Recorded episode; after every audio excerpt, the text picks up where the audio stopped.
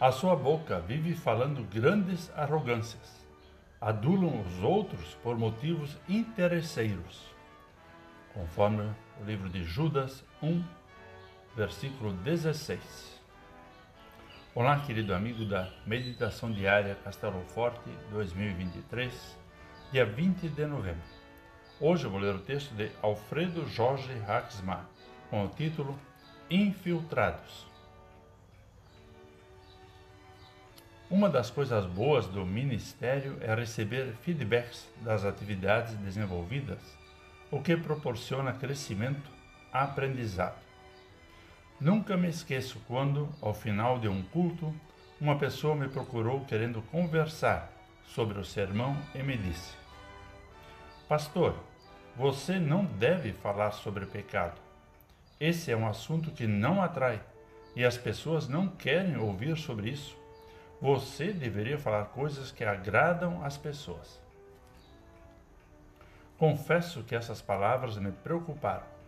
De fato, Há pregadores que se encantam por esse caminho, no entanto, não foi o caso de Judas.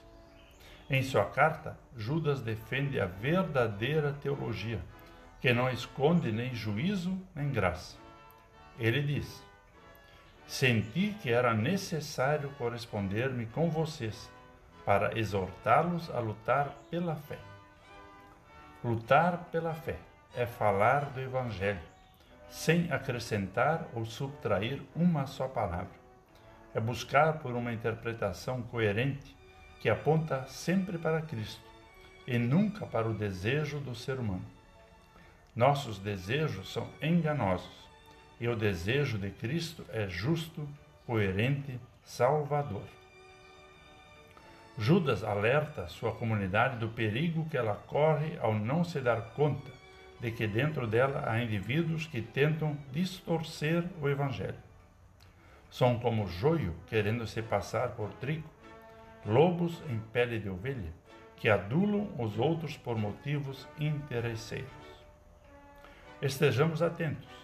Eles podem estar presentes em nossas comunidades e, por vezes, também assumimos esse papel. Que Cristo nos liberte dessa tentação. Vamos falar com Deus. Deus amado, obrigado porque tu és o mesmo ontem, hoje e para sempre, e o teu evangelho não muda. Por isso, clamamos que nos livres da tentação de querer mudar e adaptar a tua mensagem de acordo com os nossos interesses. Por Cristo. Amém.